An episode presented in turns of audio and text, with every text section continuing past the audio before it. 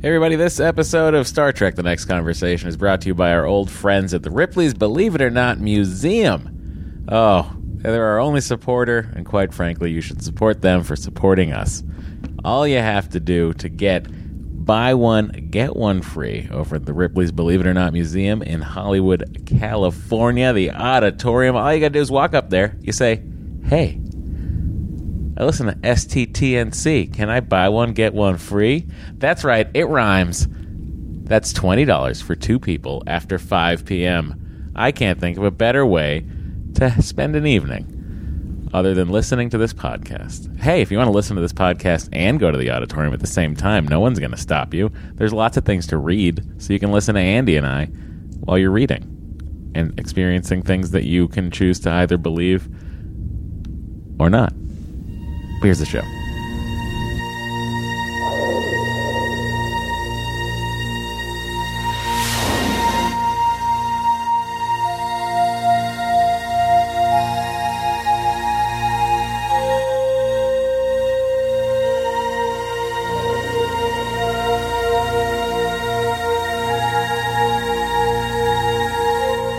Podcast The Final Frontier.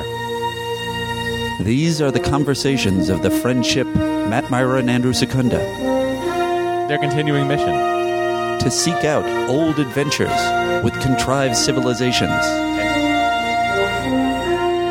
To boldly watch episodes that one of them has watched before.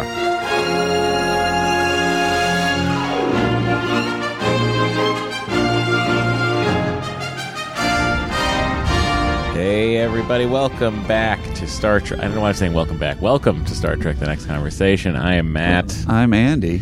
We are here. We are into season three of Star Trek The Next Generation. Andy's probably confused by these character driven plots, the growth we're seeing in data, the interesting uh, nuances we're seeing in Picard getting frustrated with aliens.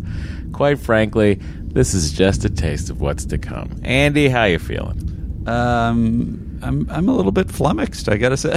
Flummoxed. Uh, you know, when you sit down, you, you usually it's there's just a bounty of, of notes I have to write, and uh, in these first few episodes, it's just sort of like, Bo, come "Eh, on. that uh, that teaser made sense. That made sense. It's just sort of it's gonna have to, as people predicted, uh, we're gonna have to change our change our tone a little bit. Oh, I disagree. No, There's always stuff to find in these delightful little episodes here.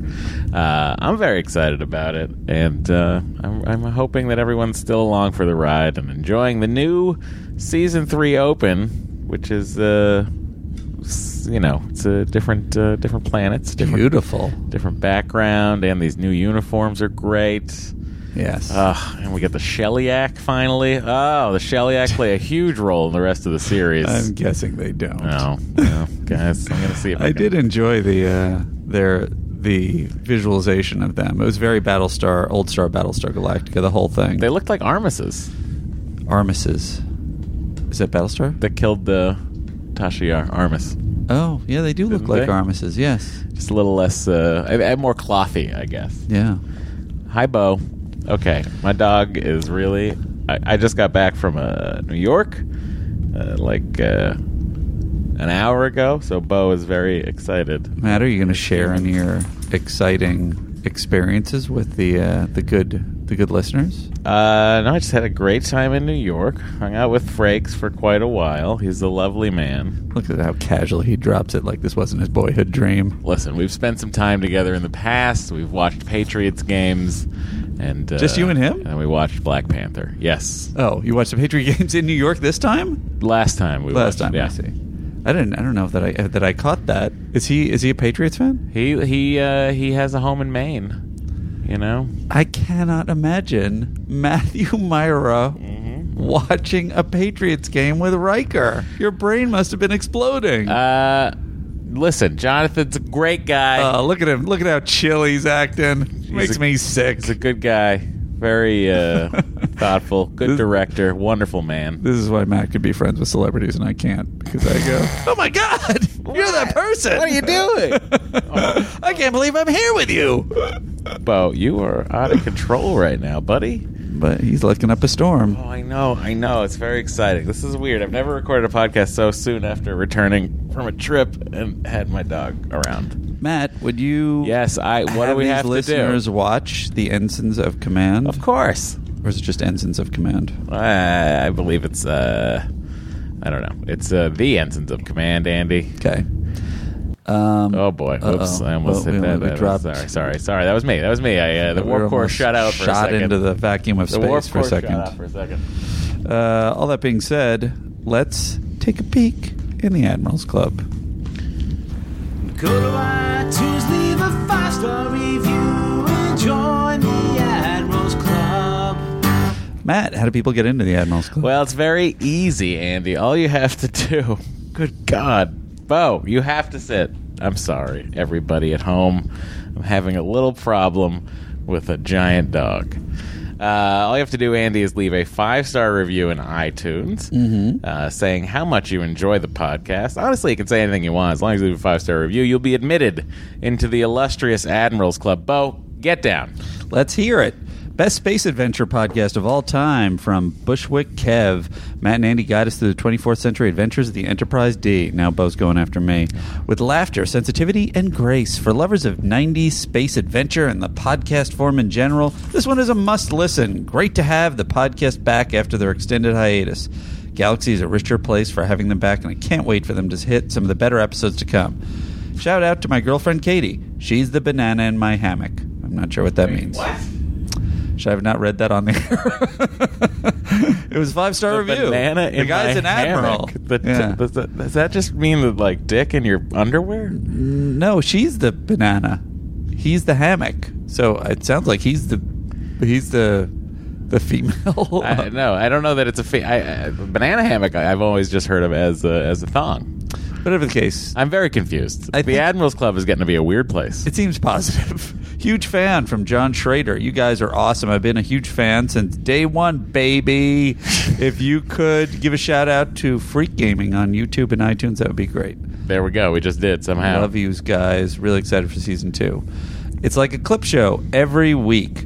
Now I feel like I might have read this last week. That's an insult. It's like a clip show every week. I take it as an insult. Anyway, and I appreciate my son it. Jacob loves the podcast. Every Monday morning on the way to school, we listen. He gets so excited at the podcast about a 30 year old show that he's never seen. Um, it just means the world to him to hear his name in the podcast. Jake, live long and prosper, my son. Uh, I, I clipped that a little bit because I feel like I've read it before. I don't remember you reading that. All right. Well, whatever the case. Um, and uh, now there was a lot of debate, and we got a couple of things. A cou- Debate couple- about the MVC. Uh, no, about the United Federation of Planets and whether there should be a theme or not. And then someone sent in a sound clip, Okay. um, and here it is. Welcome to the United Federation of Planets President's Club.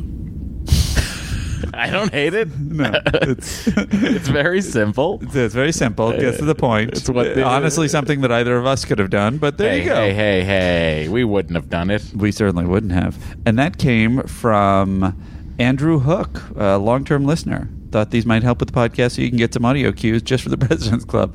Oh, by the way, really glad you guys are back. My winter was becoming quite bleak up here in Canada without you guys cheer me up. Very nice of you, Andrew. Thank you for sending it. Um, Charles Dixon is the first president in the United Federation of Planets President Circle. Sent us $17.01. Uh, He's actually the only one this week. 1701. Hey Matt, hey Andy. Eyes in the dark, one moon circles. I have serious insomnia right now, but you guys are back, and I have an episode to keep me sane. Keep kicking ass, Kenny. Very nice of you. Wait a minute, Kenny. It's from Charles Dixon. I don't know. Maybe there might be some fraud going on here, guys. Whatever the case.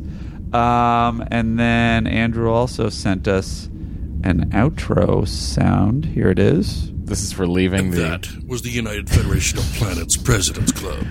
He's got a good voice for It sure is. Um, and now, my good friends. Cap- Captain, we are being hailed. Let's open up the hail bag. Remember that from last weekend? I do. I think we can keep that. I, I like a hail bag. okay. Josh Stafford, this is a little long, says, I love you guys. Think the show is great, but with all due geek respect, your rating system is bonkers. I don't know if you realize you do this, but you're both in the habit of praising an episode, saying you like a lot of things, then giving it a 3 out of 10. I had a feeling you would have a lot to say on this one, Matt. Earlier on in the series, your rating practices were so low, I genuinely thought you were rating on a scale of 1 to 5, not 1 to 10. You routinely give Fs to episodes that it seemed like you should be giving Ds or possibly Cs to. Um, here's the scholastic s- grading system I grew up with here in Ottawa, Canada. 80 to 100% students demonstrate an exemplary performance to what is No, expected. no, 90 to 100 is an A. Yeah. Mm-hmm. 80 to 90 is a B. am sorry, 80 to 89 is a B. Okay. 70 to 79 is a C. And below that is fucking failing. So our rating system, by the way, young young Canadian fellow, is perfectly in line. Time for retrospective, cause truth is our objective. It's a prime corrective, cause Matt and he got it wrong. That feels weird that you played that right as I was talking. I was ranting at a Canadian. It actually just rolled from one uh, sound cue right to the next, and I was like, "Oh, we do have we do have one um, one which is uh, um, oh man, it was a Google voicemail, um, but one which was um, eh, that you wrote nanobots on the uh, on the Twitter. No, not on the Twitter. On the uh, Oh, the description? Yeah, yeah. Are they not nanobots? They're na- they're nanites, um, which uh, I raised disagree. a separate uh, issue, which someone commented on. from Sarah, I don't remember if you want your last name said Sarah. If you do, then email me and I'll say it next week. um, but uh, dear Matt, Andy, and Matt, so you guys were going over the scene with Guinan and Wesley where we were talking about the nanites and how they repair human tissue. Blah blah blah. Hang on one sec. Um, oh no. There we go. Uh, so, considering the future series events concerning the transdimensional creature, the Traveler, I think that Wesley, in his transdimensional travels, somehow is responsible for the Borg. His brand of highly intelligent nanites were introduced into a society where they began to overtake the organic tissue of imperfect beings, must have created hive mind. We're Borg. So good to see Wesley having fun indeed. Mwahaha. And I agree with that. And I thought to that to myself during the week. Wait a minute. He created nanobots. He probably created the Borg. Psychopath that he is. Didn't we create the Borg by sending out V'ger? Oh, is that that's a separate theory, right? Mm-hmm. I don't know. I like the idea that Wesley created them more. But they'd already dealt with them. Did they? Yes, in season two, they dealt with the Borg before before Wesley created the. Oh no, I know, but uh, you- she's saying it's there's some kind of trans time. Oh, uh, transwarp time conduit. Yeah, some kind of Classic. some kind of Your classic transwarp time conduit. It's kind of, um, you know, a time amalgam. Um, all right, here's a voicemail. Okie dokie. Hey guys, this is Chris in Reno again. He was drunk Only about one. two beers in, so this will be unusually coherent. Hey, I was just thinking that uh, since you guys both work in Hollywood to an extent, when you're doing like recaps of the shows and stuff like that, have you ever had any interactions with any of the guest stars? Or obviously, I know Matt, you've met a bunch of the uh, Oh, yeah. cast of TNG and stuff like that. If you have any like stories at uh, conventions or stuff like that to be to relay it on the show, that would actually be kind of cool to hear. It since as much of a fan as I am, I have never once been to a convention, so I guess I'm living Probably too drunk, Chris. vicariously Through hearing stories on podcasts and stuff like that. Not safe to drive. Anyways, thanks, guys. There's Keep up got to the be a good work. con heading to Reno, right? Sure, I would imagine. Uh, let's see. What do I have any stories about these uh, casts? These casts? Oh, you know what? I Holes? once directed, uh, I don't know if this counts, not TNG, it's uh, TOS. Should I? I think that counts. Okay. I uh, once directed Shatner in a um, in a bit on late night at late night with Conan, Uh huh. where it was about it was it was uh, it was about the, him trying to get guests on the air and um, and uh, Shatner and Shatner uh, took a cyanide cap capsule in order to avoid being Uh-huh. a guest on the show. Sure. Um, and uh, it was and it was like a bunch of guys coming up to him, and uh, and he's like, "Okay, here's what we're gonna do." And he had a documentary crew following him around, so he wanted to show that he was directing and not me. And so he like grabbed me and did a wrestling move with me as part of the bit, to or illustrate in the docu. on- basically to to illustrate how he was going to do the scene. He pulled me into the scene to fight me instead of one of the actors. Um, I don't know if that makes sense. Basically, in the scene, he fights off a couple of guys that are trying to grab him to get him on the show. in the scene. Oh, okay, all right. The documentary crew, though, that's part of your bit. no, the documentary crew was just following Shatner This is around crazy. for some other thing that Shatner was doing, and he was putting on a show of how he directs Right. everywhere he goes Okay. by All grabbing right. me and putting me in a headlock. But I was like, Kirk just put me in a headlock. Understood. um, and then he bit the sa- cyanide caplet in the thing, which someone can probably find online somewhere by going, um, I'll show you. You won't get me. And he grabbed the cyanide caplet, put it in his teeth, and went. like I don't think that's how you would uh, eat a cyanide caplet, but I'm not going to give Shatner a direction. No, no, no. He- According to Nicholas Meyer, you'd have to go through another ten or fifteen takes before you got a normal performance. oh my god, that's amazing. Uh, All right, I think we're uh, We're ready? There was Ready. one other thing that you made a mistake about Pegasus. I made a mistake about the Pegasus. Uh, oh, here it is. multiphasic- This is from our other our drunk friend here. Let's hear Admiral what he has to Pressman's say. Pegasus. So again, I just wanted to comment on your guys' uh, short episode, your runabout episode. That is really awesome. I think you should do more of those where you can kind of discuss some fan theories or Andy's theories, for instance. Because the next episode, Evolution, I read some weird fan theory one time where they gave rise to the Borg. Oh. But in any case, I'm sure that's some sort of fan fiction. But still, that is a fantastic idea. Patreon. I mean, they do get to go Goodbye. live on their own planet, which I see it seems very dangerous. the oh yeah it's completely weird they send a lot of people to planet they send people in this episode to planets that's just like here just go on this other planet and do whatever you're gonna do um i didn't i still haven't hit this thing and i apologize to everyone I haven't hit what thing?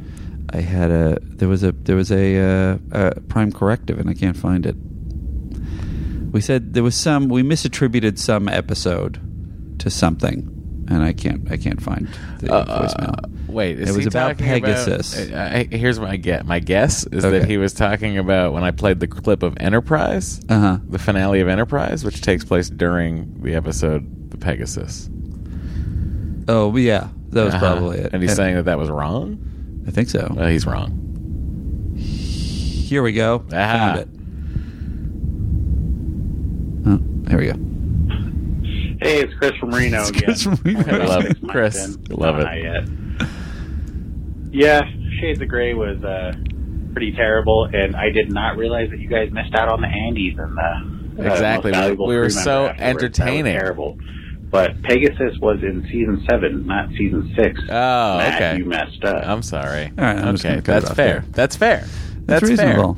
Um, and uh, that was the uh, prime corrective. it was real long, and I'm gonna close the hails now. Closing up the hail bag. Fair. Alrighty. Fading frequencies closed, sir. This is a 10 o'clock at night one, folks. If we both sound a little bit disoriented, I'm fine. he's actually doing great. I'm the one with the issues. why, why are you just? What did you do today, Andy? What was Andy's day like? What was Andy's day? I was, you know, I'm planning for a trip to Patagonia. Right, you're gonna go to Patagonia tomorrow. Yes, So um, I'm you're- very scared and Oh, excited. uh, Of what? I don't know. I'm I'm a city boy. I don't understand anything about mountains or glaciers. I, it's a weird trip for you to take, honestly. If Going you're just with asking, good old Steve If you're just Bazelon. asking, asking your friend Matt, wh- if if it's a weird trip for you to take, my answer is yes. Will you enjoy it? Probably. You're not gonna get hurt. You're gonna be fine. Are you sure? I bu- Yeah. I, bought a bunch of I bought a bunch, Bunch of first aid updated- kits. I did. I did get some stuff for when my feet inevitably hurt. But uh, Yeah, some mole, bring some moleskin. That's gonna be good to have. Yes, I think that is what I got, and um, and I got uh, and I got uh, uh, several sh- sh- layers and shells and Did you get shit a like that. decent shoe? Did you get a decent hiking shoe? I Do you did, have a although decent I hiking did shoe? not know, and I did not break it in. And Oh. and the girl God. said, "Well, you're probably going to get some blisters." Uh, you gotta break those in, bro. But I don't. Uh, don't What you size just is your shoe? 11 and a half? Don't you just do, Do this? you want to take mine that are broken in? But don't you just do the same thing on the trip that you would do walking around to break them in? Yeah, but you're not like the idea being you're not y- you're not four miles into a 16 mile hike or something like that. You're Well, just I don't- breaking them in at your required. Luckily, I think I'll be protected by the fact that I can't walk more than five blocks without being out of breath. So This is crazy. I I, don't- can't uh, wait. Uh, oh, we also I kept saying Kedden Jennings last week. Oh, yeah, that instead was of another- Jenkins. That's right. another. That's another correction. another- Uh, we own up to our flaws. so this is fascinating. You're going to Patagonia. Are you, are you staying in some sort of luxury uh, resort? I honestly, You have no it will idea. be much You're just like a following- transporter going, being transported down to a planet where we can't scan the surface because uh, our friend, our mutual friend Steve, who works with us at the Goldbergs, is the one who said, "Hey, I'm going to Patagonia." We got into a conversation. I said, "Do you want any company?" He said, "Yeah," and then we both went, and he organized everything. And I keep looking at stuff, and I'm like, "Wait, how long is the flight there?" So uh, it'll Flight be- there is long. It's real long, and It's it's real long. It's several. You got to make a couple stops, right? Yeah, we're gonna stop in Mexico, and then we got to fly on, and then there's gonna be other stuff like, like I think we're stopping in Santiago, and then Uh-huh. there for a night, and then we're gonna drive another four or five hour. It's like the whole thing is insanity. So, and I know nothing about what's going to happen. It's, a an very strange interesting trip. adventure for you. Y- Do you ever have you ever gone on trips like that? No. You always find figure. Well, it you know, I I go on trips like that accidentally by virtue of the fact that like Dory plans everything, and then I'm like, where am I going? Okay, let's go. out. yeah, I need a dory. But it's never like we're never we're never like off to Santiago for a night, or you know, Yeah, it's never that kind of a thing. Like our trip, our next trip is uh, we're going to Disney World. right. I think I, I think I know what to expect. Yeah, I would know. I would know Disney World. That's very interesting. Going to Disney World. yeah. Even though Disneyland is here. My parents are in Orlando. Oh, right. You said this to me last time. Yeah, I yeah. tune out a lot. I do like to see my parents. Matt. Cliff Bowl directed this episode, Andy. Okay. Uh, it's one of uh, Frakes' favorite directors, Oh, really? Cliff Bowl. Interesting. You're Uh, good. Your were, you best gonna, friend. were you gonna play a thing? I think I'm a little bit. Mm, No. Oh, okay. I don't think so. Because yeah, I felt like you were winding up to play a thing. Anyway, Andy, this episode aired uh, October second, nineteen eighty nine. This is the instance of command. What was happening in the world? Let me tell you, Matt. Um, on October 22nd, uh, uh, t- October 2nd, 1989, Janet Jackson led the U.S. pop charts with "Miss, Mm-hmm. Miss you much, maybe. That's right. Oh boy, let's hear what that sounded like while we're up there. Um, we don't need that music video Oh, I stuff. have an announcement. It's not an ad. It's music video preambles. Oh, really? Yeah. Oh, sure. I remember that. I loved Janet Jackson back in the day. While in the UK, uh, that's what I like by Jive Bunny and the, Jive Bunny and the Mas- Master Mixers was preferred. Black Rain stayed in the lead at the box office, while It's Always Something by Gilda Radner was a bestseller. Current New York Yankees center fielder Aaron Hicks was born. Jesus. Denmark enacted the f- fir- world's first civil union allowance for same-sex partners. Good for you, Denmark. Uh, Manuel, Nor- Man- oh man, I'm a terrible podcaster. Manuel Noriega successfully foiled an attempted coup in Panama, and the Time magazine cover was "A Day in the Life of China," special edition. Did you know that Gilda was married to G.E. Smith from 1980 to 1982?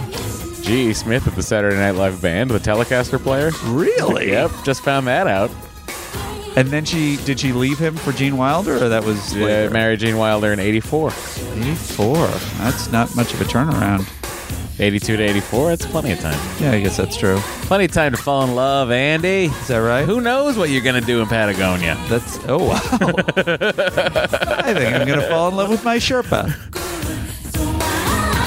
Anything else? That's it? That's the news? That's the That's what news. was going on then?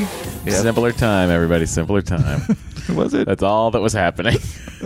I'm sure there was more. All right. This episode was directed by Cliff Bull, written by Melinda M. Snodgrass, everybody's favorite writer of Measure of a Man, right? She wrote Measure of a Man, didn't she? Yes, the uh, used to be an an IT consultant, right? Or was that Uh, her I thought she was a friend? lawyer. Oh, maybe she was a lawyer. I don't know. Uh, but anyway, she seems to get data. Like she likes to write a little data action. She sure does. Okay, so here's the uh, here's the uh, synopsis of this episode, everybody.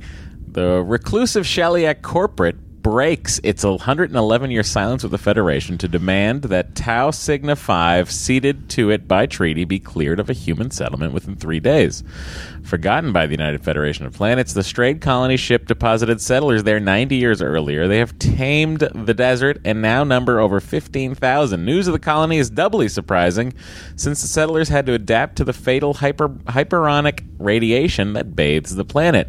Because of that danger, Data is sent to announce the evacuation, but he runs up against a stubborn leader, Goshevin, who shrugs off the unseen Sheliak's threat and won't budge despite his people's growing qualms.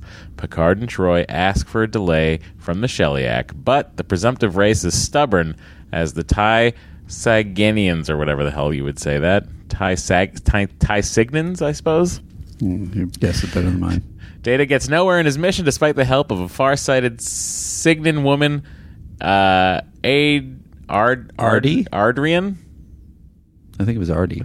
Oh, oh, yeah, it was Ardrian. It was a long name. Ardrian, yeah. But people called her Ardy. Uh, Until he finally shows the settlers the dangers they face by launching a frightening though restrained show of force. Picard congratulates Data on the creativity of his effort after achieving a victory of his own, beating the arrogant Sheliak with their own treaty at the evacuation to get the evacuation delayed. Oh, hey, ah, guys, thank you so much. Director Cliff Bowl once again came up against a budget axe as he watched his episode take a two hundred thousand dollar cut at the last minute. That's crazy. By Why, The way. did, why did he take it? I don't know. They, they- they probably needed it for something else. Strange. I don't understand this episode. I mean, I don't understand this the the way they did things. The show cost one and a half million dollars, right? Yeah. Which was um, enormous. for The show time. cost 1.5 million dollars to make. By the time it was sold to syndication, it was sold to 276 stations, right? Right. It was the first run syndication. By the time the show was sold into first run syndication, that show, an episode of Star Trek The Next Generation, was worth $6 million to Paramount. Wow. They only paid $1.5 million in a budget. Wow. The show was immediately worth $6.5 million. Crazy. So they already they clear a $5 million profit before it airs. And that's. I wonder why. I guess eventually they just the cast wants to leave, right? Or at least Patrick Stewart. Like, why don't they just go on forever? Uh, some of them would have, but they were like, okay, we're gonna, because they had Deep Space Nine running, Voyager was coming, and they were like, well, let's move you guys to movies. Um, I just spotted something interesting, uh, Matt. What? What? What? What is it? Sheliak director in the Ensigns of Command was also the voice of Armus. Oh, Mart Dane McChesney's voice. It's an actor. Oh, that's interesting. Um, let's see what else he was in. Just a thought. Well, listen, Data uh, wants. th- th- this is the first of. This is the first time you've seen a concert in Ten Forward, right? Mm, in 10 forward, perhaps. It can't be the first time we've seen a concert. Well, I feel like this is the first of nine thousand concerts in Ten Forward we're going to be seeing for the rest of our days here. Oh, yeah, there are a lot. Oh yeah. By the way, I love that uh, O'Brien somehow plays the cello only this one time. That was the most incongruous of anything we saw. May I suggest you attend the second concert? Why, Data? Ensign Ortiz will perform the violin part. My rendition will be less enjoyable. Oh? Although I am technically proficient, according to my fellow performers, I lack soul. Data. Telling us why you're going to fail before you make the attempt is never wise. But is not honesty always the preferred choice? Excessive honesty can be disastrous, particularly in a commander.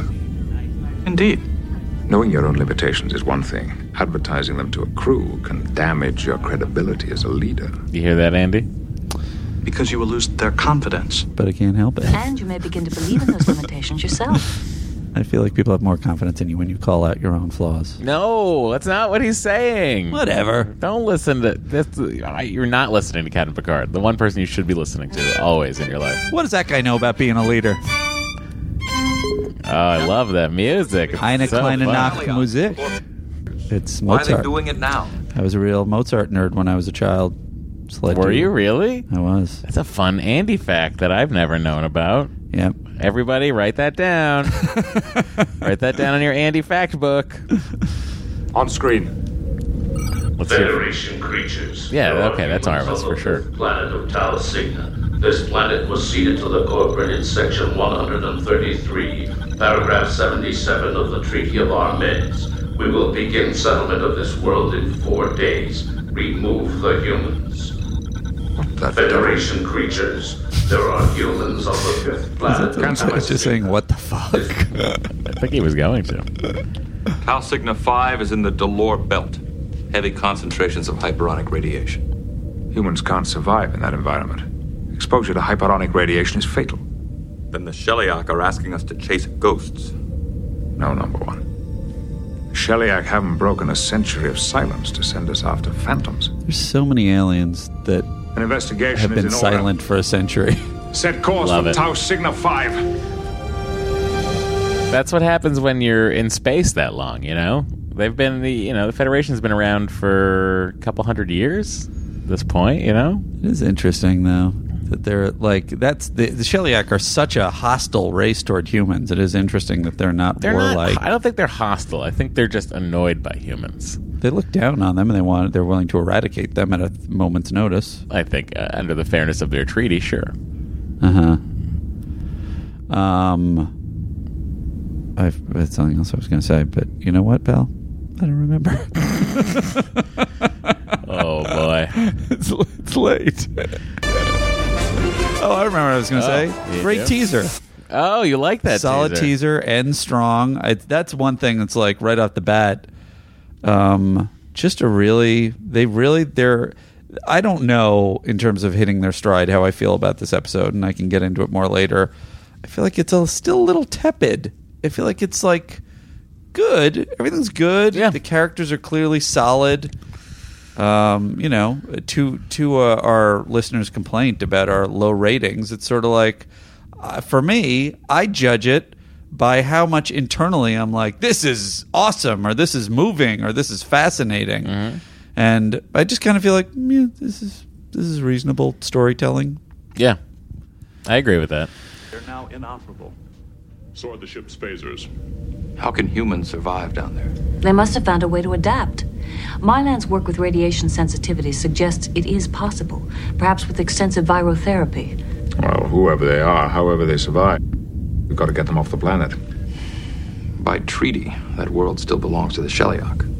Who are within their rights to demand the removal of these trespassers. If we don't remove them, the Sheliak will, forcefully. How forcefully? The Sheliak consider humans a lower life form. They would have no compunctions about exterminating the intruders. Mr. Davis, Cold. You're unaffected by hyperonic radiation. I'd like you to go down to the planet via shuttlecraft and commence evacuation procedures. Aye, sir. Peace. Number one. In one of the only times we're sending you down Any alone, even though it should happen all the time. down there. My guess would be a lone survey craft, maybe a dozen or so survivors. I bet that's not what they find. Well, I was a little confused on why there were so many people they just bred over 100 years. Yes, Mm. but I don't know how many. They didn't know that it was a colonization ship that went. Oh, you they know what didn't I know mean? what was there. They didn't know Gotcha. what was there. They just assumed it was you know a small group. So a colonization ship. I have no idea how many people are on that. Andy, hang in there. It's the ensigns of command. Sure. yeah, whatever. In the early days on Tau Cygna 5, survival was more important than history. Understood. How many are there? 15,253, sir. What? 15,000. Three days, no transporters. We'll never get them out in time. Shuttles? Loading all the Enterprise shuttlecraft to capacity. Evacuation will take four weeks, four days. We need more time. No duh. Mr. Data, prepare the colonists for an evacuation. Aye, sir. Get me the Sheliak. Their home world is quite distant, Captain. This will take some time. Here's what I would have done. Uh-huh. I would have uh, immediately separated Started to build a giant rope from I the w- I planet. would have immediately separated the saucer section. I would have sent the star Uh-huh. Oh, drive so back. smart, I would have- Matt. I would have sent the star drive back, and I would Okay. have started to have the fucking. I would have started to have the shuttle. I would have started to have the evacuation going. But why would you even have to send the shuttle, the star drive back? Oh, I would send the star drive when he wants to go intercept the Shellyak ship.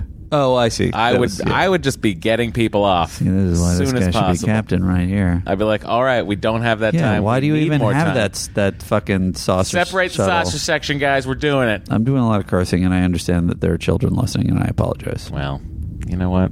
At least they've written in to tell us. That's true. Oh, you know what I noticed about uh, Gilgamesh, whatever the hell his name is? What's his name? Um, Grivesh? Go- Grivish? Goshevin. Goshevin? Goshevin? Goshevin. Goshevin? Yes, Goshevin. You know, it's a fun game trying to remember these alien names. Goshevin. It is. Oh, that was pretty good. I, I want to know what he's doing in this scene when Data comes to visit him. He seems to be, he's like the leader of the people, right? He's the Right. 15,000. He seems to be really fascinated by this pool of water. He's like working. That's the aqueduct. I understand that. But, Uh-huh. like, why is he so into this? I touch Like- my eyes, and I have an allergic reaction Okay. to bow. Okay. Sorry, guys. Really? Andy's falling apart. I'm not going to last long in Patagonia. oh my god. Uh, they have dogs there, buddy. Oh no. Oh no. Oh no is right. Okay, sorry. Lieutenant Commander Data of Starship Enterprise. He's an android. Here, hold my water tester. They are obsessed Well, with now the, that you're here. the aqueduct. What do you want? My mission is to prepare this colony for evacuation. By the way, there's no Why? confusing this, planet guy for not belongs to the Shellyak. not evil. And who Oh is yeah, this 100%. The term is plural. The Shellyak are a non-humanoid intelligent life form, classification R3. Well, this colony has been here over 90 years. We've never seen a Shellyak. I'd say that makes Tau Cygna 5 our planet. The original destination of the Artemis was Septimus Minor. The guidance system on the Artemis failed. Took them off course, far off course. Well, listen. Let's get back to this. Oh, I like the um, oh, we should probably go over the meeting of uh, what's her face? Oh yeah, Artie. I was curious. Found a new toy, have we, Artie? Toy? Th- this is the most incredible android I've ever seen. Have you seen many? Actually, no. So what? What's that First. moment? She didn't. She legitimately hasn't seen other androids. How does she know what an android is? She's from the Federation. I, see. Mm-hmm. mean, the androids. uh, We know what androids are. We don't have any. She had a robot in her room She had a weird robot that was clearly made out of uh, gas cans. or pots. Yeah, like mufflers. Like I feel like they got. I feel like they like left the Paramount lot and went to that muffler place on Santa Monica and just Sure. like said, "Hey, can you guys make us robots?" And they're like, "All right." Yeah, You That would is get not what this happened. excited over a walking calculator. that seems like an odd reference. Cybernetic intelligence fascinates me. Are your neural pathways duotronic? No, positronic. I didn't know that was possible. What's your memory capacity? How many operations per second? I have a million questions. I'm afraid I have no time to answer a million questions. I have a mission to accomplish. I need to know more about your people, and Goshevin seems unwilling to talk to me further. Side I'm note Adrienne Mackenzie. about Goshevin. Did you notice anything about him? No. Very, very bad dubbing, and I was like, "Is this all ADR, which is Oh, sort it's of after clearly. the fact looping?" And uh, I just uh, checked uh, um, Memory Alpha. Granger Hines' dialogue, who played Goshevin, was dubbed by another actor at his request. One reason given was he was unhappy with his performance, which could not have been true unless he was a total maniac. Another reason suggests that the director felt that Hines' voice wasn't right for the character of Goshevin as they pictured him, which also seems completely baffling. Like, unless he was like, You gotta get off my planet! You don't belong here! I'm Goshevin! my grandfather died on that mountain! Only you could be so excited about a calculator walking around! it's really weird. I can't believe they'd spend the money to ADR an entire performance. So insane. So here's the deal. The- It has to be that Cliff Bowl didn't like it because there's no fucking way on earth that an actor would be like, I No. don't like my performance. Please ADR this. There's no world. No. There's no world where that happens. uh, fuck so- out of my- That must have been We're his Oh, swearing again, I'm reinventing it because he was so clearly dubbed over. but Oh, that's- what could it have been? Weird. That's a question I want to ask someone. Wait, what is his name? Uh, the actor's name is. Mm, I just lost the fucking. Oh, I cursed again, man. When I get tired, I We get, are I sailors. cuss up a storm. We are sailors. Um. Oh, I went to the wrong. I'm so sorry, guys. I'm a f- mess. I was gonna curse again. Um.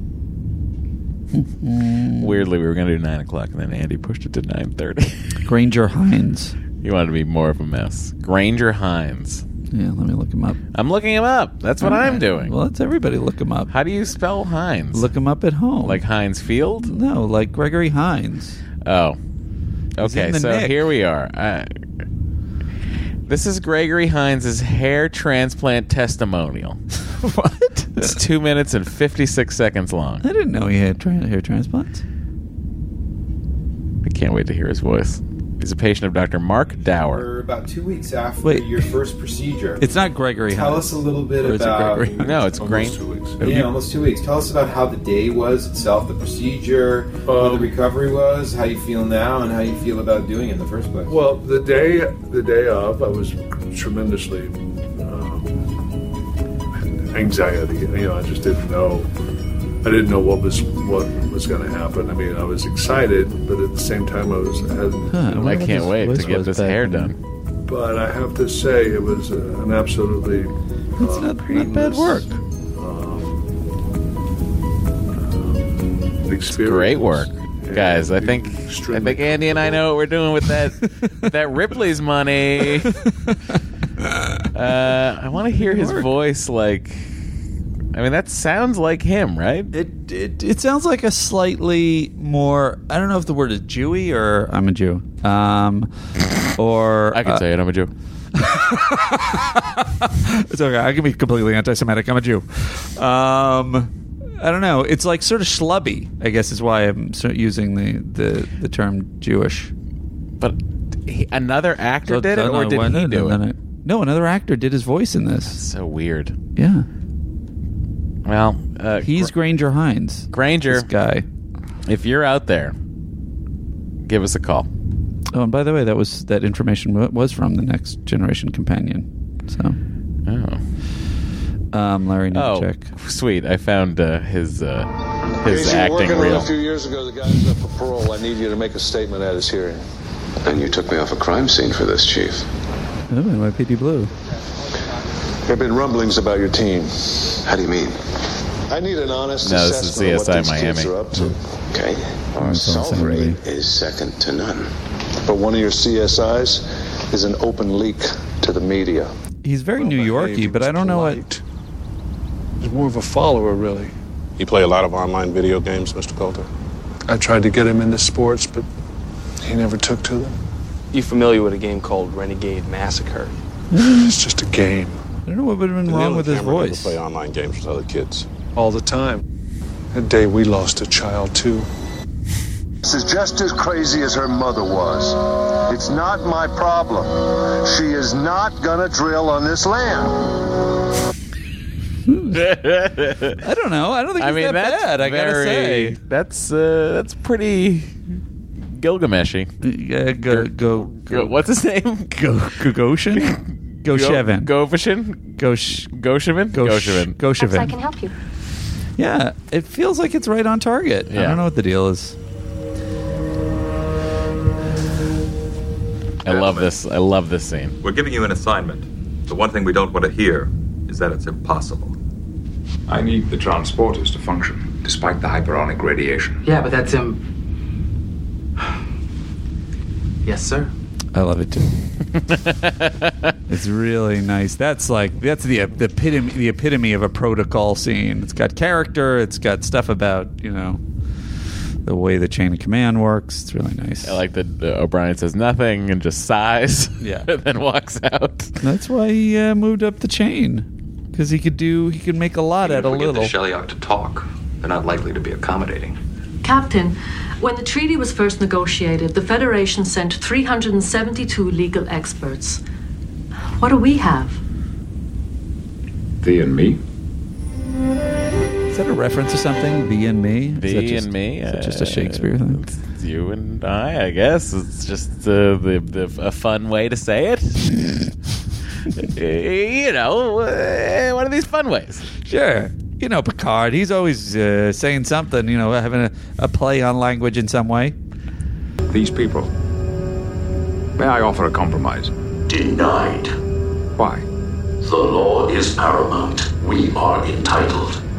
This is not a law, it is a treaty. It is designed to smooth relations between races, not to act as a straight. Jacket.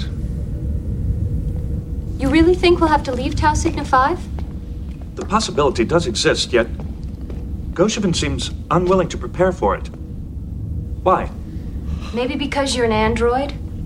I don't think Goshevin likes the idea of machines ordering him around. I'm not ordering him to do anything. I am merely trying to persuade him that his people should prepare to evacuate. A substance composed of two atoms of hydrogen. It's not water, it's blood and it's sweat. It's the result of 90 years of combined effort. This isn't a town. It's a monument to every man, woman, and child who's lived and died on Tau Sigma 5. You know, I thought that the ADR was because it, the water was too loud.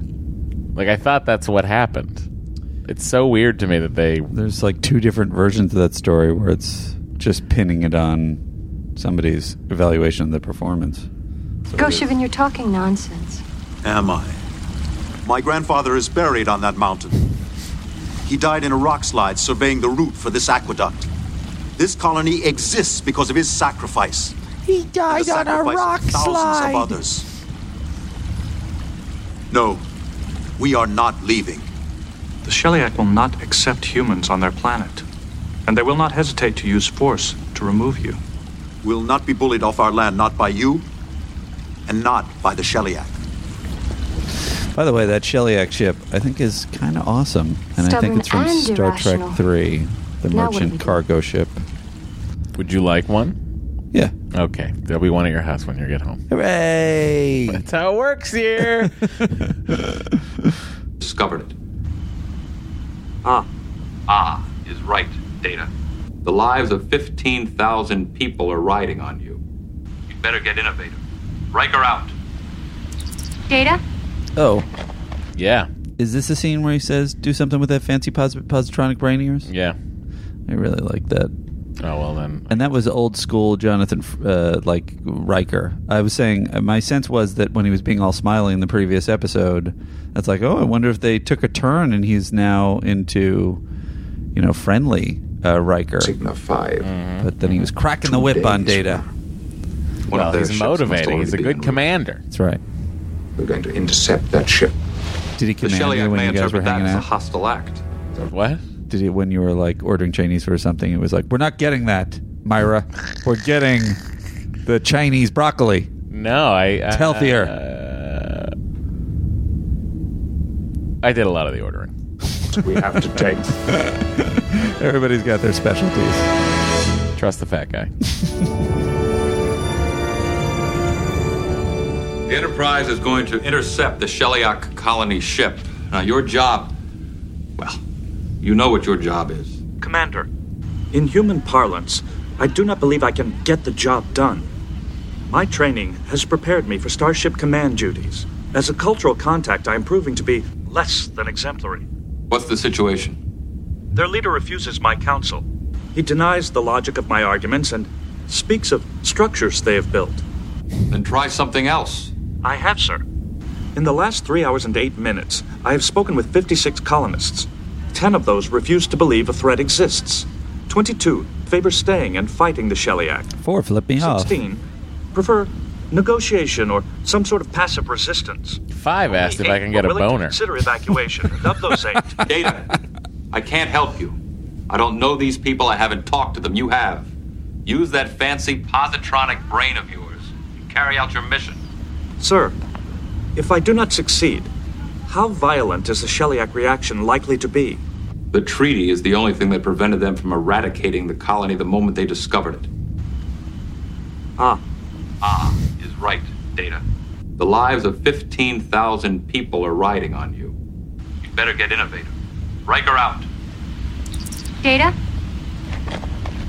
We're having an effect. I like that Data. I like that uh, Riker went to the observation lounge to have that little powwow with Data. Oh, really? Oh, Yeah, it's like sure, it's fun. I'm gonna switch up the. Uh, I the follow up here is now the second scene of them trying to fix the transporter. This is Picard walking in. This is a favorite scene of mine, also in this episode. They're beaming back. Uh, they're testing it with these uh, containers, and the containers are coming back in various melted forms. Now, are we progressing, Miss LaForge? About like you'd expect, sir. Splendid. Splendid. Carry on. He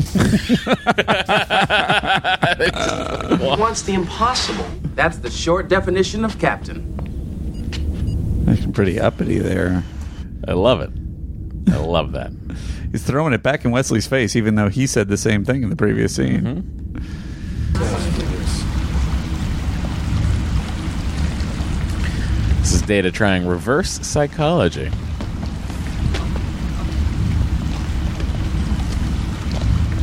You all know of the Shellyak threat. Starfleet wishes to evacuate you for your own protection. Yet Goshibin has decided otherwise. That is his right, and I will not waste time trying to reverse that decision. I admire your conviction in the face of certain defeat. Though doomed, your effort will be valiant. And when you die, you will die for land and for honor.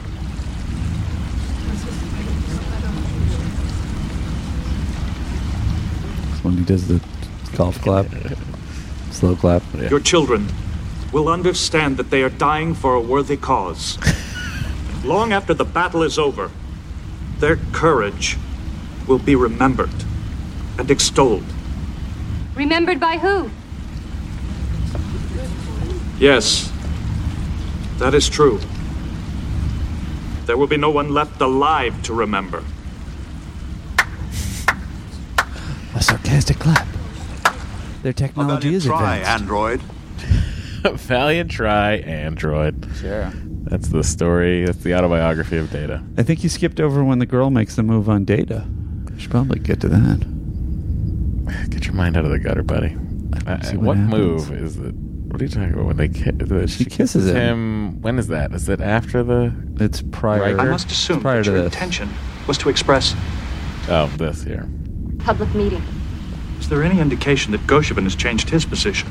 No, but a meeting will give you a chance to present your recommendations. So far, my attempts at persuasion have been ineffective.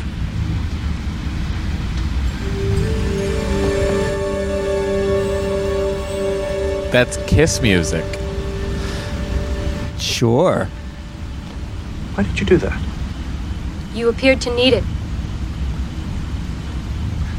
Among humans, a kiss usually serves to seal a friendship or indicates support, attraction, affection. In this context, I must assume that your intention was to express support. You really don't understand human behavior, do you? That is something of an understatement. Well, sometimes I don't either. Androids are a lot more rational. Thus far, that quality has not helped me to accomplish my mission. A rational argument isn't always enough. Maybe to be more persuasive, you need to use a little reverse psychology. Which we just saw.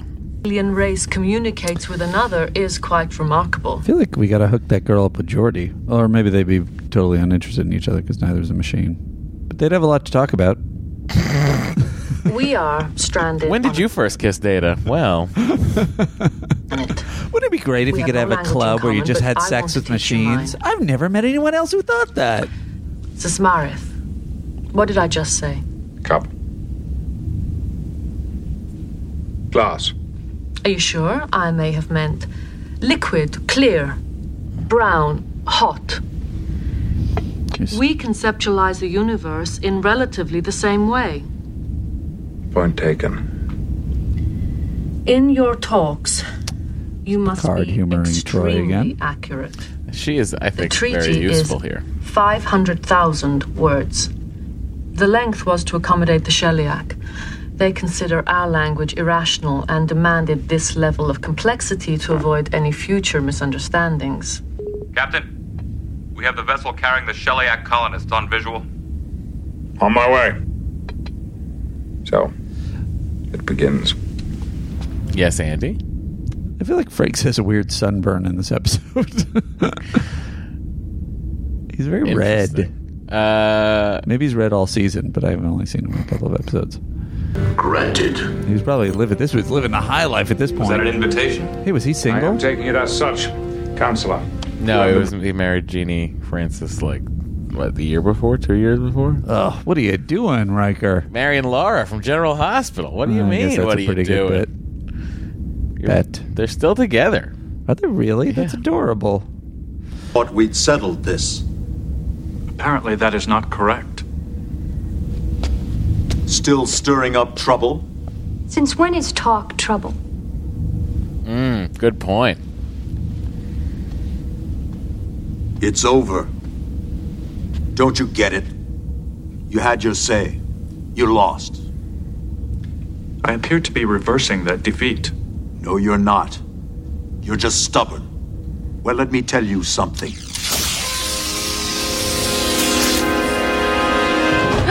So am I. Damn you, Goshibin. You killed him. I've killed no one. I merely shut down a machine. That's it, everyone. It's time to go home. Nothing more to see here. You'll see that I'm right. When we're dead. We will comply with your request to remove the colony from Tau Sigma 5, but we need time. The given time has elapsed. We carry the membership and we will proceed with their debarkation. The temporary presence of these humans should not interfere with your plans. Unacceptable. You must remove the creatures. I'm trying, but the needed ship will not be available for three weeks. Then you are in violation. I have admitted that. Humans seem to take much stronger notice of actions. They gave the um, Require a phaser. the Sheliak creatures a little bit of a, an armacy. Well, it's like it's like uh, he's in a giant uh, blanket. Is that what's holding him together? Seems like he's in a giant They're blanket. just like they're basically armices that decided to wrap a blanket around yeah, themselves. they were cold armices. cold armices. They're cold concentrations of evil.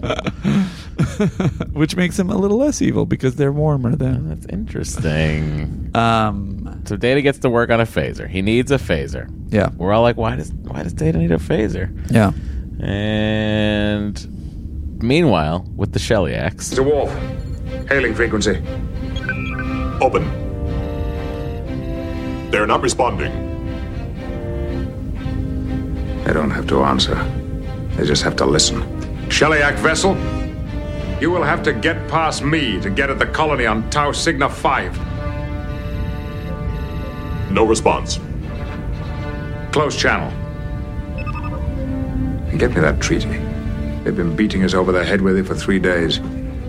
Let's see if we can't find something in it that we can turn to our own advantage. uh, Captain, this is the first time you want to read the treaty. This is this is what I'm this is, this is my issue with that. And also frankly, the, uh, there have been l- I know there have been in the original series. Have we seen lawyers other than the one in Measure of Man? Is there not a lawyer on every or a treaty expert on every ship? I'm sure there are legal counsels everywhere, but usually what they do on the Enterprise is just have Data read it. But with the oh, I see. So maybe it's just a it's a dumb break in They're the chain like, of oh, command." wait a second, Data's not here to read this. In Oh, four I seconds. can't read this. This is an endless.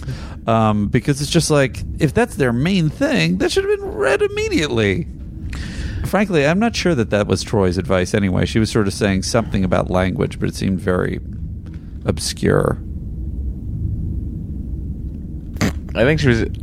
For me, I thought she was just talking about like what how like the communication process with this species that communicates in an entirely different way. When, when it should have, the What I advice think just should have she's been from the saying beginning is, hey, why don't we just really, like a bunch of good lawyers, go over the contract and find a loophole? Because I'm a doctor, not a lawyer. Yeah, that's what McCoy would say if he were here. He sure would. Anyway, Data starts uh, firing phasers like a like a data, Mhm. and then he comes out and he tells them about phasers. That was the stun setting. This is not.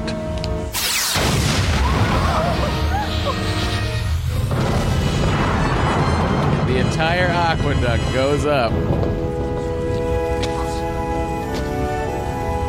I can reduce this pumping station to a pile of debris. But I trust my point is clear. I am but one android with a single weapon. There are hundreds of Sheliak on the way, and their weapons are far more powerful. They may not offer you a target, they can obliterate you from orbit. You will die, never having seen the faces of your killers. The choice is yours. There are other places, other challenges. Listen to Kantar. Kantar really does make some good points. Listen to Kantar. It's a good T-shirt. Let's go, Kantar.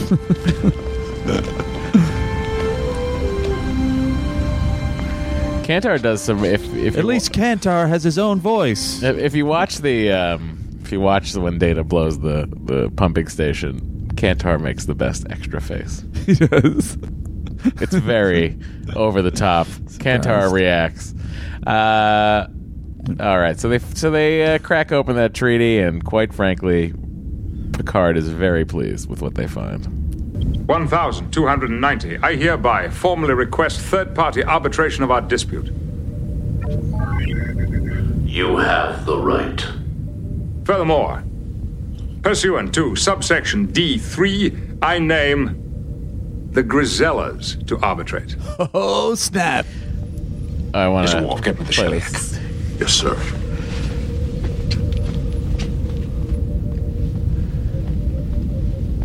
I love when he walks over to the Enterprise flag. That's pretty. the dedication flag. Yeah. Coming through, sir. I don't know why I went back to this, but Pursuant to paragraph 1290, I hereby formally request third party arbitration of our dispute. You have the right. Furthermore, pursuant to subsection D3, I name the Grisellas to arbitrate. Grisellas? Unfortunately, they are currently in their hibernation cycle. However, they will awaken in six months, at which time we can get this matter settled. now, do you want to wait? Or give me my three weeks? Absurd. We carry the membership. We can brook no delay. Then I hereby declare this treaty in abeyance. Wait. Negotiation is permissible.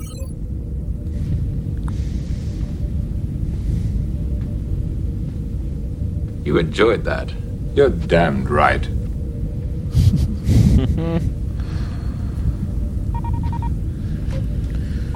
Riker's never been more in love with Picard than right now. I feel like Troy's into it too.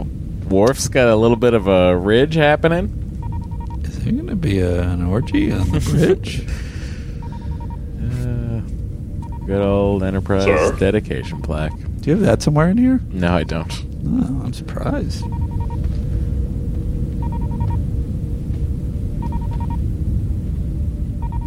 Some good space work right there. On screen. I wonder if that's in the script. Let's find out. That he walks over. You may have your three weeks. Picard, It must the be. Enterprise. Thank you.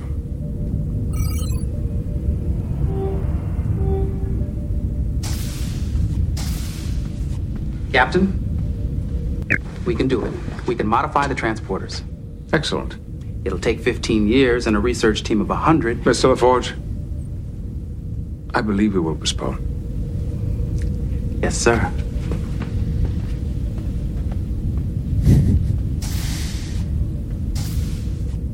Lieutenant Commander Data. And, uh, you know, LeVar gets to shoot all his scenes in one day.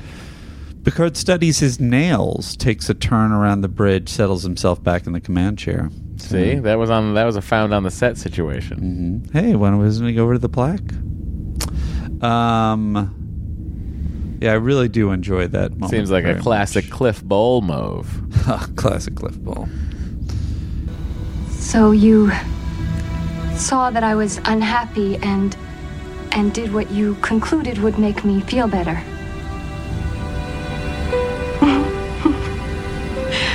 Rational nervous to the breakdown. last. Anyway, I'm out.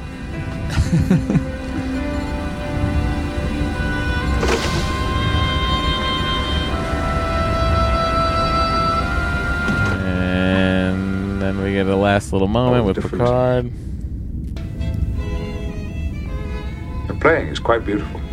Strictly speaking, sir, it is not my playing.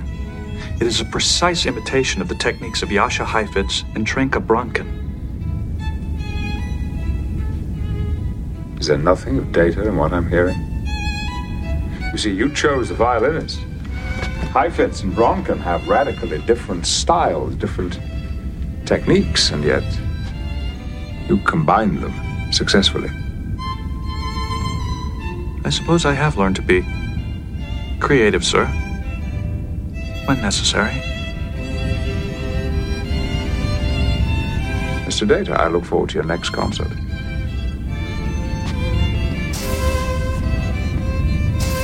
That date is going to be A OK. I really like that scene. All right, Andy. I really like that scene that they're that that's, that's a very smart approach to how data is becoming human and or is human is his creativity and making choices and stuff. Um, I really appreciate that. I found a scene. Mhm, Would you care for a little deleted scene theater? Oh God. Um, do you want to come over here? Should I turn this around? Mm, yeah. He's got to stand up. He hates it. I have to get. I have to go over here. Um, you be Wesley. Oh, some more transporter action. I'll be O'Brien and Jordy. Interior transporter room. Uh, Wesley, Jordy, and O'Brien. Uh, there are now three intact test object and four trash ones. Is when they're trying to repair the Uh-huh. transporter. The these are three exhausted people. They've been working around the clock. Maybe if we bypass the auto sequence and decompile the pattern buffer. It's no crazier than anything else we've tried. That's Wesley. That's, that's Jordy. Uh, Wesley uh, drops by the panel, drops down by the panel, begins to tinker while Jordy places the last test object in the platform. Suddenly, transporter console blows a fuse. Electricity races across the panel, and the console goes dark. O'Brien is not a happy man. Wesley slowly stands up. O'Brien struggles with himself, but can't master it. Ensign Crusher. Yes, sir. If you ever touch my transporter again, I'll kill you. Sorry, sir. Great scene. It's a good scene. Great scene. Does Does O'Brien have a line? I don't think he does. Oh, He might. He might in that scene when they go in and look at the the trash stuff. No, but I don't think he does. No, I don't think he talks. I love if you ever touch my transporter again, I'll kill you.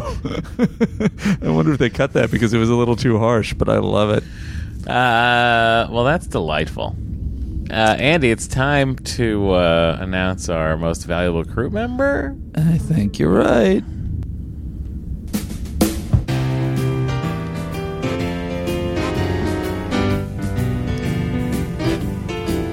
Well, it's the MVC, yeah, the MVC. Only Matt and Andy know who it's gonna be. Will it be Data, Riker, Troy, or Dr. Crusher? Gotta fill the time with something, at least until season three.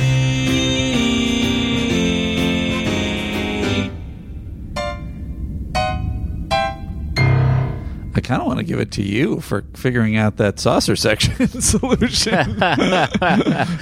just to expedite the evacuation. That's all I would have done. Um, but uh, all right, we got boy, oh boy, Troy. it's a lot. There's a lot Troy's happening. doing the in here. language thing. I don't think that really solved anything. I feel like it's Picard who chose to do the lawyerly thing and dig into the to the treaty, and then you got and then you got Data, who obviously saves everybody on the planet.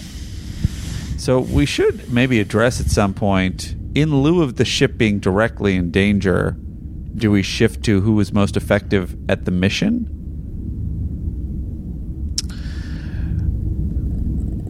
to judge who the Right, most valuable. but here's the crew question member is. though: because the mission was to evacuate the people, Yeah. they can't do that without Picard giving them the extra, getting them the extra time. Well, You know what I'm saying? Yeah, but I mean, I if mean, you you, wanna- finally get d- d- Data does what? Data blows up a fucking uh, pumping station. D- data, d- Data uh, essentially makes them not have water for the, the next three weeks. right. While they're And then evacuating. they're like, this is going to be a pain in the ass. Let's just get off this planet. Um, no, I agree. And actually, it points out a thing I'm about to say in the Andes section of. Uh, I just don't know about the, the the threat in this episode and how they how Data figures his way well, out. I think what the episode is really, uh, for me, is about. Well, let's get back to the NBCs for Okay. a second. Um, There's nobody else, right? It's gotta be. It's gotta be split between Picard and Data. yeah, I think I agree. With you. because the whole the mission split between the ship, the surface, and the and the ship. Yeah, and they never figured out the transporters, so I Yeah. can't give it to any of them. Right. All right, Picard and Data. All right, half point each. All right, buddy. The Andes. Or some other method of ranking. We're working on it. Um, yeah, I feel like the there it, it's definitely solid. Like we're on track now, where there's nothing that's just like, what am I watching? Like everything's good. All the all the uh, the acting is good. There's more character stuff. I love you know Picard getting fed up, and uh, and then enjoying turning the tables. I enjoyed the intention of sort of exploring Data's character. I don't know that it culminates in that much. I feel like he's not the he do- doesn't. I don't.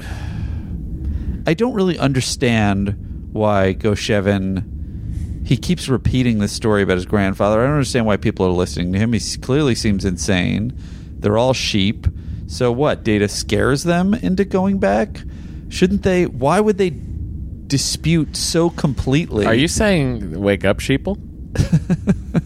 in a way. Uh, why would they dispute so completely that uh, that these other aliens would have at such advanced technology when Data's displaying that advanced technology from the top? Why does he need to do well, the phaser data's trick? technology is no more advanced than anything that they're doing. I mean, they had to invent new weapons because phasers wouldn't work on that planet with that radiation, whereas Data figured out how to make that happen. So they didn't have phasers, right? Uh huh. Um, but she knew what an android was, but had never seen anything like him. Well, I mean, it'd be like if I, you and I ended up trying to colonize somewhere, but we had people also good at colonization with us, and then in a hundred years, humans caught back up with us. Would they be that far ahead of us? I'm not following your reasoning. Well, I mean, I don't know what your problem is. I What is your don't- question? I uh, do, you don't understand why pe- they were why they weren't believing data. All of the plot turns in this episode seem tepid to me. They don't seem like the ship's never really in crisis. The big crisis is the people, and it's all dependent on them going, yeah, okay, we'll go off the planet. This isn't Yeah, well, I, I I don't look at this episode as a ship crisis situation. I look at this as a very charactery episode of Star Trek. Well, then you go to the character stuff, and I feel like it's mostly it's it's mostly on data and what is his big struggle? How to communicate with humans to convince them to save themselves? his big struggle is that his whole like trying to just be logical and talk to them is not working and that's what data knows how to do so data has to then figure out how to do something else In the original series, um, there was a. Uh, I don't remember the name of it. Uh, it was the one where Spock is on a shuttle and uh, he's in charge of the uh, he's in charge of the, the crew and everything's going wrong and he's too logical every step of the way and he keeps putting the mission in more and more danger and McCoy's getting angrier at him. That was such and then at the end he sort of gambles and saves them by acting illogically. That is such a more effective and high stakes version. Like, and really at the end of that, like everybody was going to die, and everybody is going to die in this, but they're only going to die because they're all idiots, and they should. It's like there's no reason why they shouldn't listen to this guy who's like, "Hey, you're all going to die. I'm clearly from somewhere else." It's just, it's a little bit of straw man, which is like a fake, a fake danger and I don't feel like it really plays out in a satisfying way in terms of why data, what data learns. Like, so he does the trick with the phaser. How does that it's not tie the in? trick. It's it's not that he does a trick with a phaser. It's that he gets creative.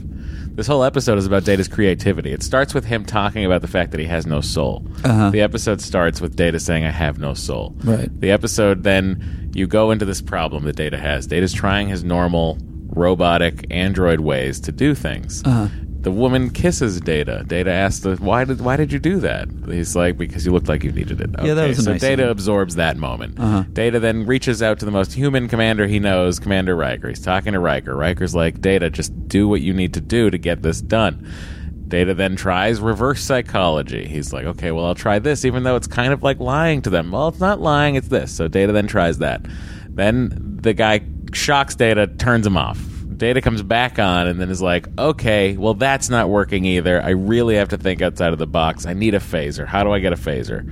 So then I, I do I think there's more of an arc here for Data than you're than you're realizing because then it, at the end it bookends with the with Picard listening to Data's performances and going, well, look, you might not have soul, as they say, but you you have chosen these two violinists to play. You're and you're choosing your command style. That was a nice tie-in, and it was a subtle way of addressing. and he Data's also character. kisses her Uh, because yes. she needs it. So he learns. He's absorbing and he's learning. He's learning about humanity, you're saying, but I guess even in the way you describe it, it's extremely episodic, and we use episodic as a That's- uh, that's a great thing for me to see in a Star Trek As- episode. see, I don't feel like in I like episodic television. I I like episodic television too, but episodic in terms of a writing term, uh, as you know, means like, and then it's this, and then it's this, and then it's this, and it's not a progression of the plot in an exciting way. Even when he shocks Data, and it's like, is he dead? Is he whatever? Does it hinder him? No, he just wakes up, and then they move on into the next thing.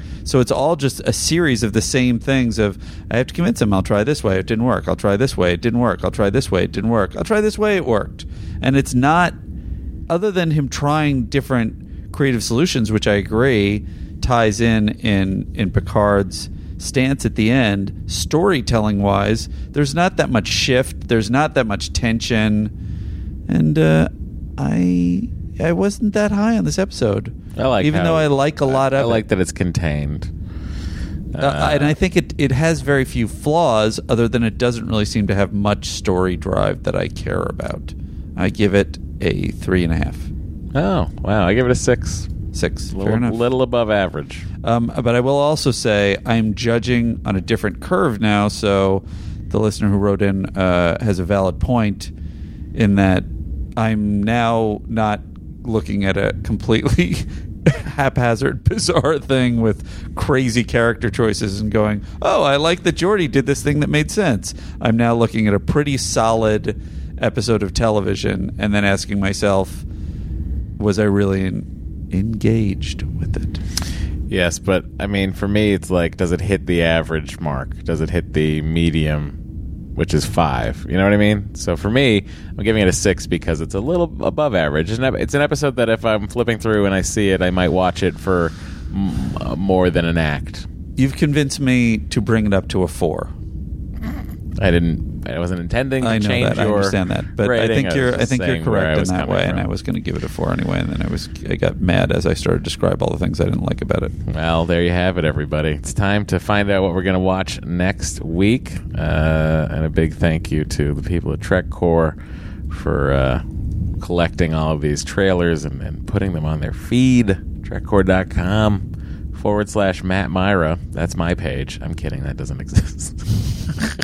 However, we exist at Star Trek TNC uh, on Twitter and on Instagram. Mm-hmm. Um, and uh, if you want to call in, uh, you can call us in at 816 Trek TNC. Uh, and if you'd like to write us in uh, a hail, you can send it to sttncpod at gmail.com. Wait, what's our phone number?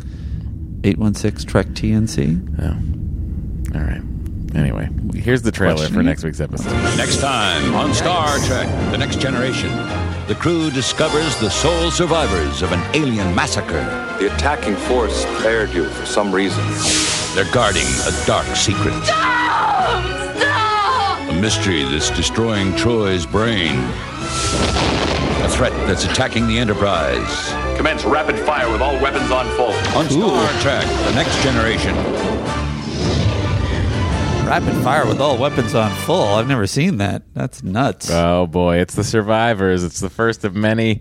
Troy's having a problems. Oh boy. Uh, really, uh, just uh, excited to be here. Excited to be in in this season. Sorry. Anyway, Sorry if I'm being too critical, guys. Andy, I think you're being a little too critical. I'm just trying to be, f- you know, I'm trying to be a good critic. Well, I'm uh, I'm tired of it, so I'm out of here. Well, I give myself a thumbs up, and I give Matt Myra a thumbs down. Disengage.